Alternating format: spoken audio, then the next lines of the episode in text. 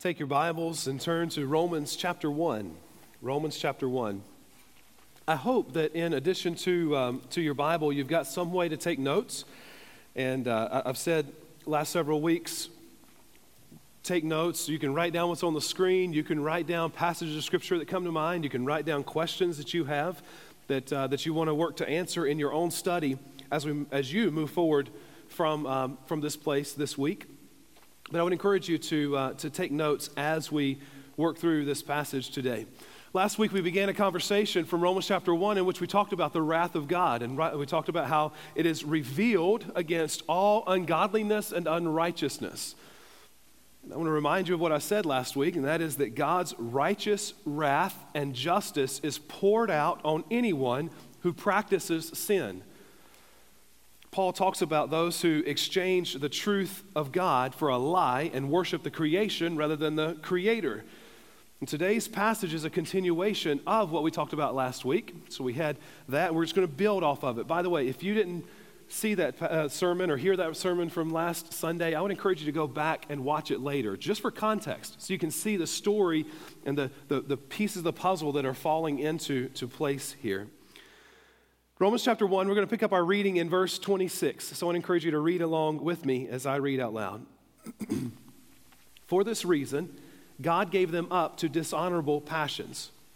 For their women exchanged natural relations for those that are contrary to nature, and the men likewise gave up natural relations with women and were consumed with passion for one another. Men committing shameless acts with men and receiving in themselves the due penalty for their error. And since they did not see fit to acknowledge God, God gave them up to a debased mind to do what ought not to be done. They were filled with all manner of unrighteousness, evil, covetousness, malice. They're full of envy, murder, strife, deceit, maliciousness.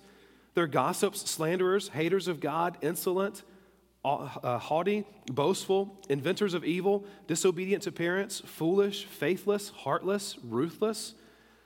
Though they know God's righteous decree that those who practice such things deserve to die, they not only do them, but give approval to those who practice them. Let's pray together. Father, I pray that in these moments, your Holy Spirit um, reveals not only what your word says to us, but what it means. And Father, I pray that it will show us how then we are to take our lives and orient them to Scripture. God, you are holy. You are righteous. There is no God like you. Father, show us the ways in which we try to be God and try to take your place. And then, Father, would you show us what it looks like to live a life of repentance, of holiness, in alignment with you? Father, we love you. And it's in Jesus' name I pray.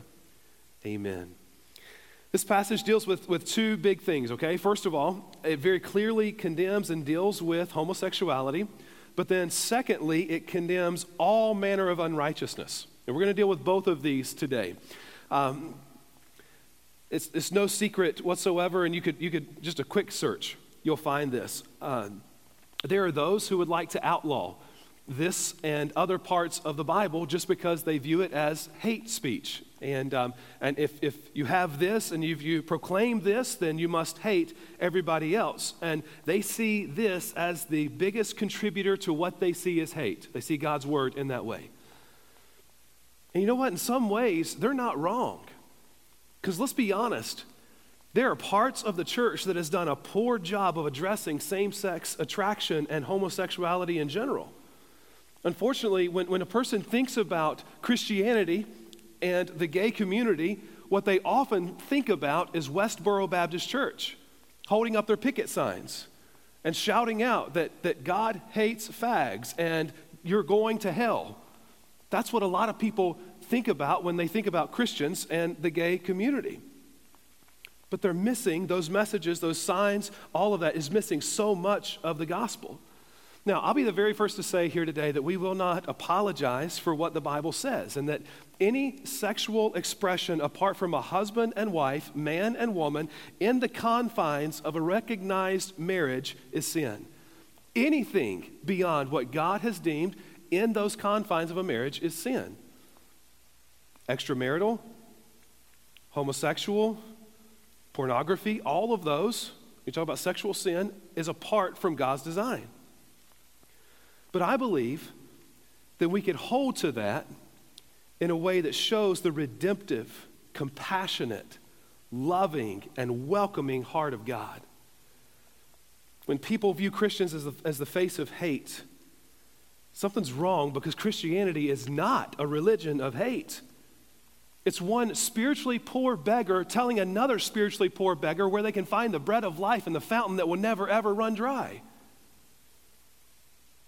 Rosaria Butterfield is a Christian author and pastor's wife and is a, a fantastic example of this and what this looks like. I'm going to read a little bit of her biography here. Raised and educated in liberal Catholic settings, Rosaria fell in love with the world of words. In her late 20s, allured by feminist philosophy and the LGBTQ plus advocacy, she adopted a lesbian identity. Rosaria earned her PhD from Ohio State University, then served in the English department and women's studies program at Syracuse University from 1992 to 2002. Her primary academic field was critical theory, specializing in queer theory. Her historical focus was 19th century literature informed by Freud, Marx, and Darwin. She advised the LGBTQ plus student group, wrote Syracuse University's policy for same sex couples, and actively lobbied for LGBTQ plus aims alongside her lesbian partner.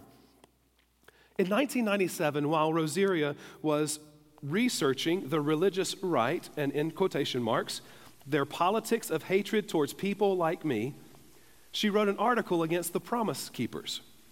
A response to that article triggered a meeting with Ken Smith, who was a local pastor. He became a resource on the religious right and their Bible. He became a confidant and a friend. In 1999, after repeatedly reading the Bible in large chunks for her research, Rosaria converted to Christianity. She said that Romans chapter 1 was her downfall that brought her to Christ. The pastor who led her to Christ refused at first to argue about her lesbianism. Instead, he told her she needed to question her presuppositions about who got to call the shots in her life. Romans chapter 1, Rosaria explains, revealed my heart to me. In Romans chapter 1, she says this Paul shows us that we all go through what Eve went through in the Garden of Eden we have to ask who gets to declare what is good? What is Lord of my life? My desires or God's word? She continued on homosexuality is not the core of our rebellion against God. A desire to be God is. A desire to be the one who gets to declare good and evil, to play judge rather than be judged. A desire to use God's creation for our own gratification rather than with pleasure for His glory. So then, as we come to this passage today, I want to remind us of what we talked about last week. Sin is this wrestling of control from God, it's wrestling for control from God. The core issue of sexual perver- perversion of, or sin of any kind is not in the act itself, it is in the battle for control. I want what I want. I want to be the one who can declare what is good and evil. I want to play judge rather than be judged. And as we talked about last week, I want to use God's creation for my own gratification rather than for His glory. And I think Rosaria, Rosaria Butterfield said it best when she said, It's the wrestling of Eve in the Garden of Eden all over again. Is God really who He says He is? Has He really said, can he truly be trusted for my good? Man, that fruit looks delightful. I'm, uh, there's nothing wrong with me eating just a little bit of it. And as soon as that bite is taken, our response is to hide ourselves away from the holy presence of God. I wanted to spend the first part of this time this morning by reminding us of the true core issue of sin.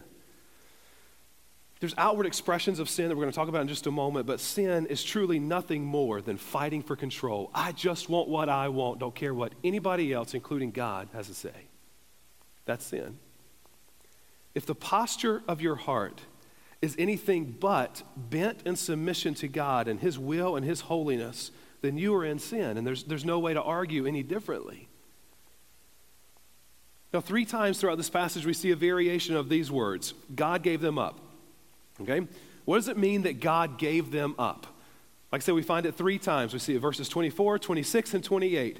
Verse 24, therefore God gave them up. Verse 26, uh, for this reason, God gave them up. Verse 28, and since they did not see fit to acknowledge God, God gave them up.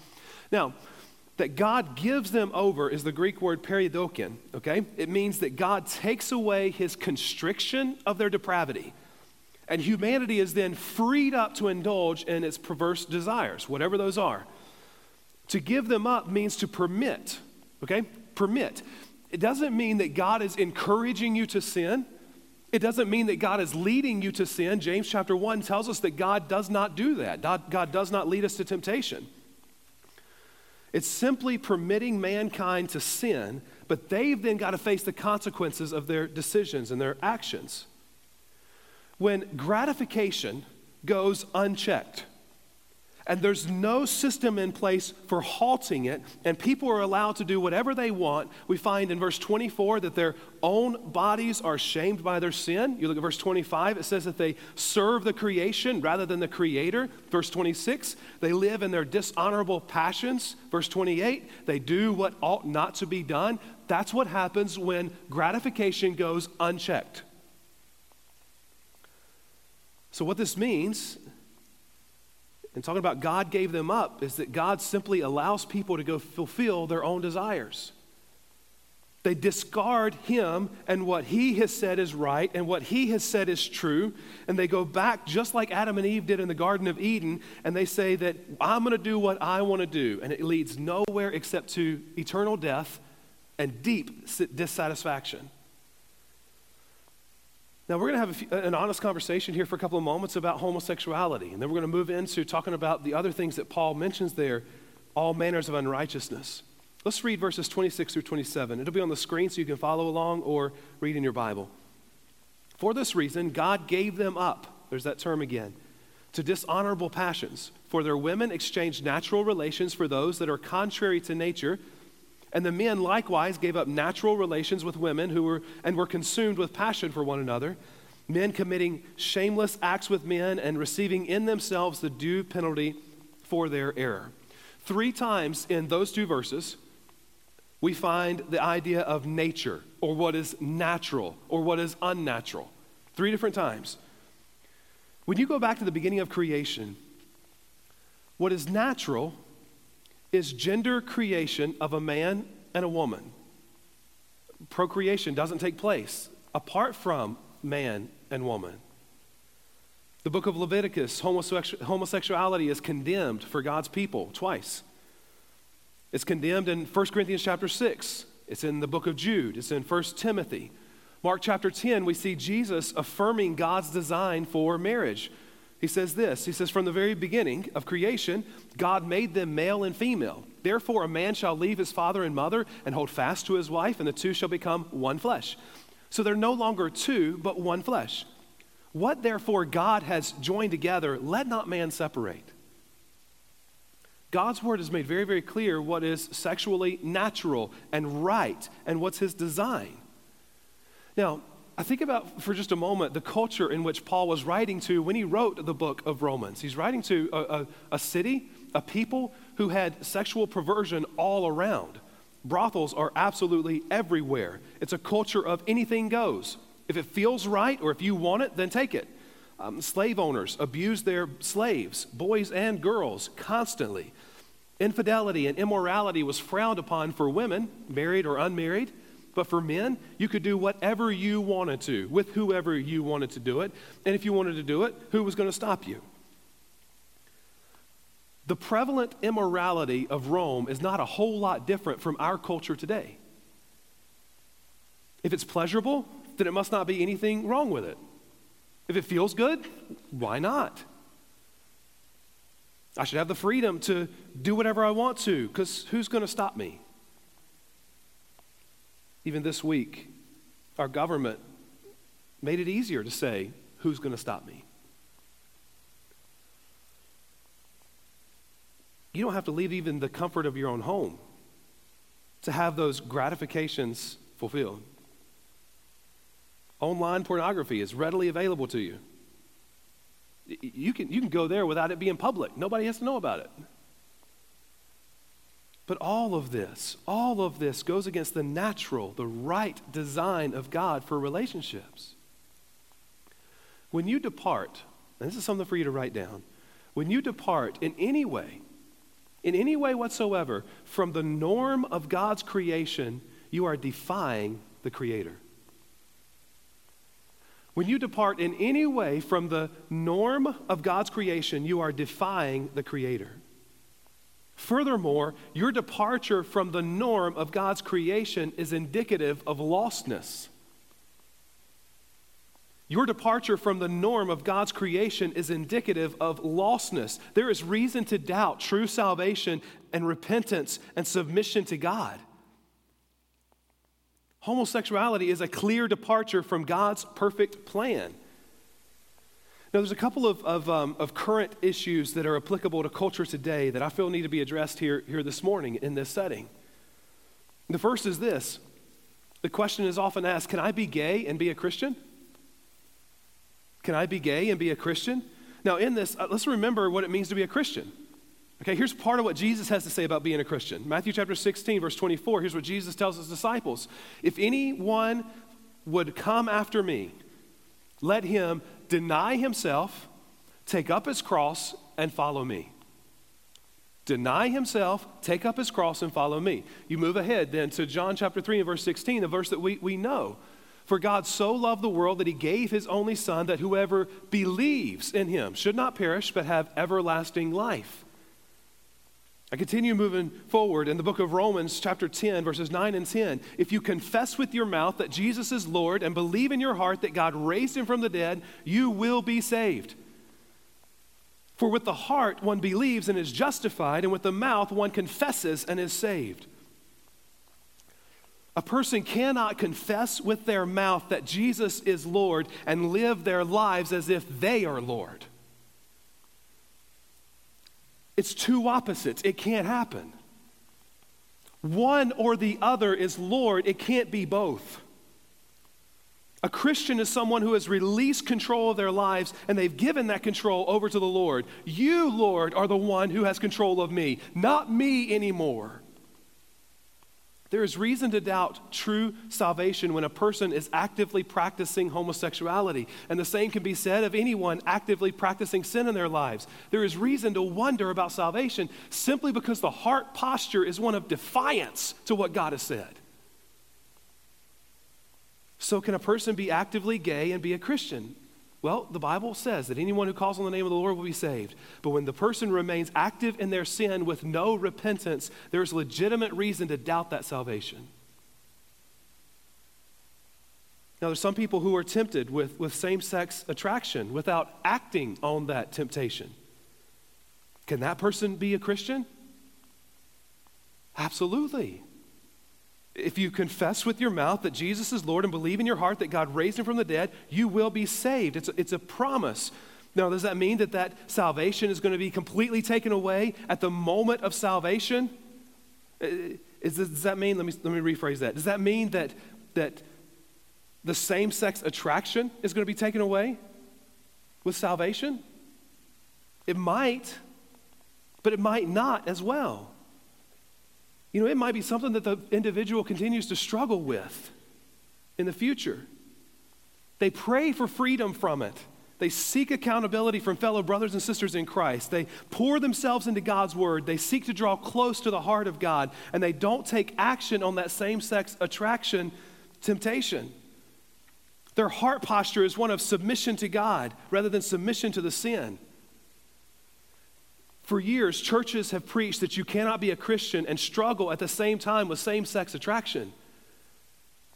But they haven't applied the same judgment on extramarital attraction of someone of the opposite sex. The Bible's clear that temptation abounds all around us. You see it, you feel it, you know it. You're not immune to temptation just because you're a Christian. In fact, Satan has your number and he knows what buttons to push to tempt you to do all kinds of things that defy the glory of God. But here's the deal I believe that freedom from temptation is available. And when James says in uh, James chapter 4, verse 7, submit yourselves to God, resist the devil, and what's the promise? He will flee from you. I believe that that provides hope unlike anything else for the Christian who struggles under the weight of sin, no matter what that struggle is. And here's the second issue I wanted to bring up when we talk about homosexuality. How does the church handle an actively gay church attender? With love and acceptance realizing that for every one of us, there was a time that we were sinners in desperate need of a Savior, and that somewhere along the way, in spite of our sin, somebody cared enough to love us and to show us the way to Jesus. I'm not saying that we accept the sin as anything less than sin or that we apologize in any way that, for the stand that we take regarding homosexuality. I'll also clearly state that this person can't become a church member. They can't serve in a leadership capacity when in active sin and unrepentance. But I can't help but think that a lot of the hurt and hate between the Christian community and the gay community wouldn't be there if Christians would act a whole lot more like radically forgiven human beings. That means that if an openly, actively gay person attended our church, we welcome them with open arms, showing the love of Jesus by the love that we have for them. With the prayer being that this person comes to faith in Jesus and is delivered from the hold that sin and Satan have on them, and that he has transferred them, praying that he will transfer them from the domain of darkness into the kingdom of his beloved Son, as we read in Ephesians chapter 2. God have mercy on us if we ever give the impression to any sinner that they're not good enough to be here. The foot of the cross is a whole lot bigger than we often give it credit for. When any person attends Salem, I hope that they are repeatedly and lovingly reminded to address their presuppositions about who or what gets to be in charge. That they're reminded that there's only one who has bought and paid for the rights to their lives through the shedding of his blood, and that they can yield control to their lives to him and be saved from their sins. That's the kind of church I want for us to be one where the sinner is welcomed with open arms, not expecting them to be perfect when they get here, but pointing them to a perfect Savior that we worship with our whole being. Along these same lines of what we're talking about, here's the next thing that we see in this passage, and that is that the world has an acknowledgement problem. They've got an acknowledgement problem. I'm going to pick up reading here in verse 28. And since they did not see fit to acknowledge God, God gave them up to a debased mind to do what ought not to be done. What Paul's saying under the inspiration of the Holy Spirit is that people first decided to not acknowledge God as God, and that's why all these other things happen. They're filled with all, mal- all manner of right- unrighteousness, evil, covetousness, malice. They're full of envy, murder, strife, deceit, maliciousness. They're gossips, slanderers, haters of God, insolent, haughty, boastful, inventors of evil, disobedient to parents, foolish, faithless, heartless, ruthless, though they know God's righteous decree that those who practice such things deserve to die, they not only do them, but give approval to those who practice them. A murderer serving a life sentence in prison doesn't have a problem with killing people, they have an acknowledgement problem. The gossip doesn't have a problem with a loose tongue. They first and foremost have a problem acknowledging a holy God who is said to control the tongue. The child or adult who is disobedient to their parents don't acknowledge God and the authority that He's given to parents. John Piper was preaching on this passage years ago, and he said this the root of all our problems in this world is that the human race has exchanged the glory of God for other things, and that God has handed us over to bear the fruit of this exchange in 10,000 troubles, all of which should call us to repentance and worship rather than rebellion and atheism. When we exchange the glory of God for earthly, momentary pleasures, it's going to result in trouble, as we talked about last week. Our prayer should be that the consequences of our sin cause us to turn our hearts back to God. Some of you are this, this person who you are in the middle of trouble and consequences of decisions, and it's all your own making, every bit of it. Those difficulties and those troubles that you're going through are there to turn your heart back to God, the only one who can do anything about it, the only one who can save you.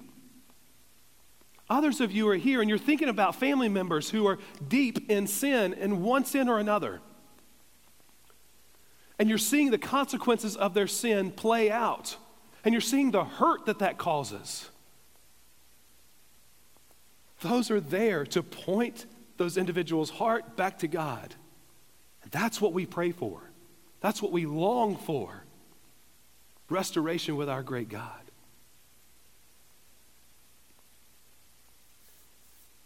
This past week, I had an interaction with a really, really angry person. Um, he was brutal in his language, um, his opinion of me and of some other people.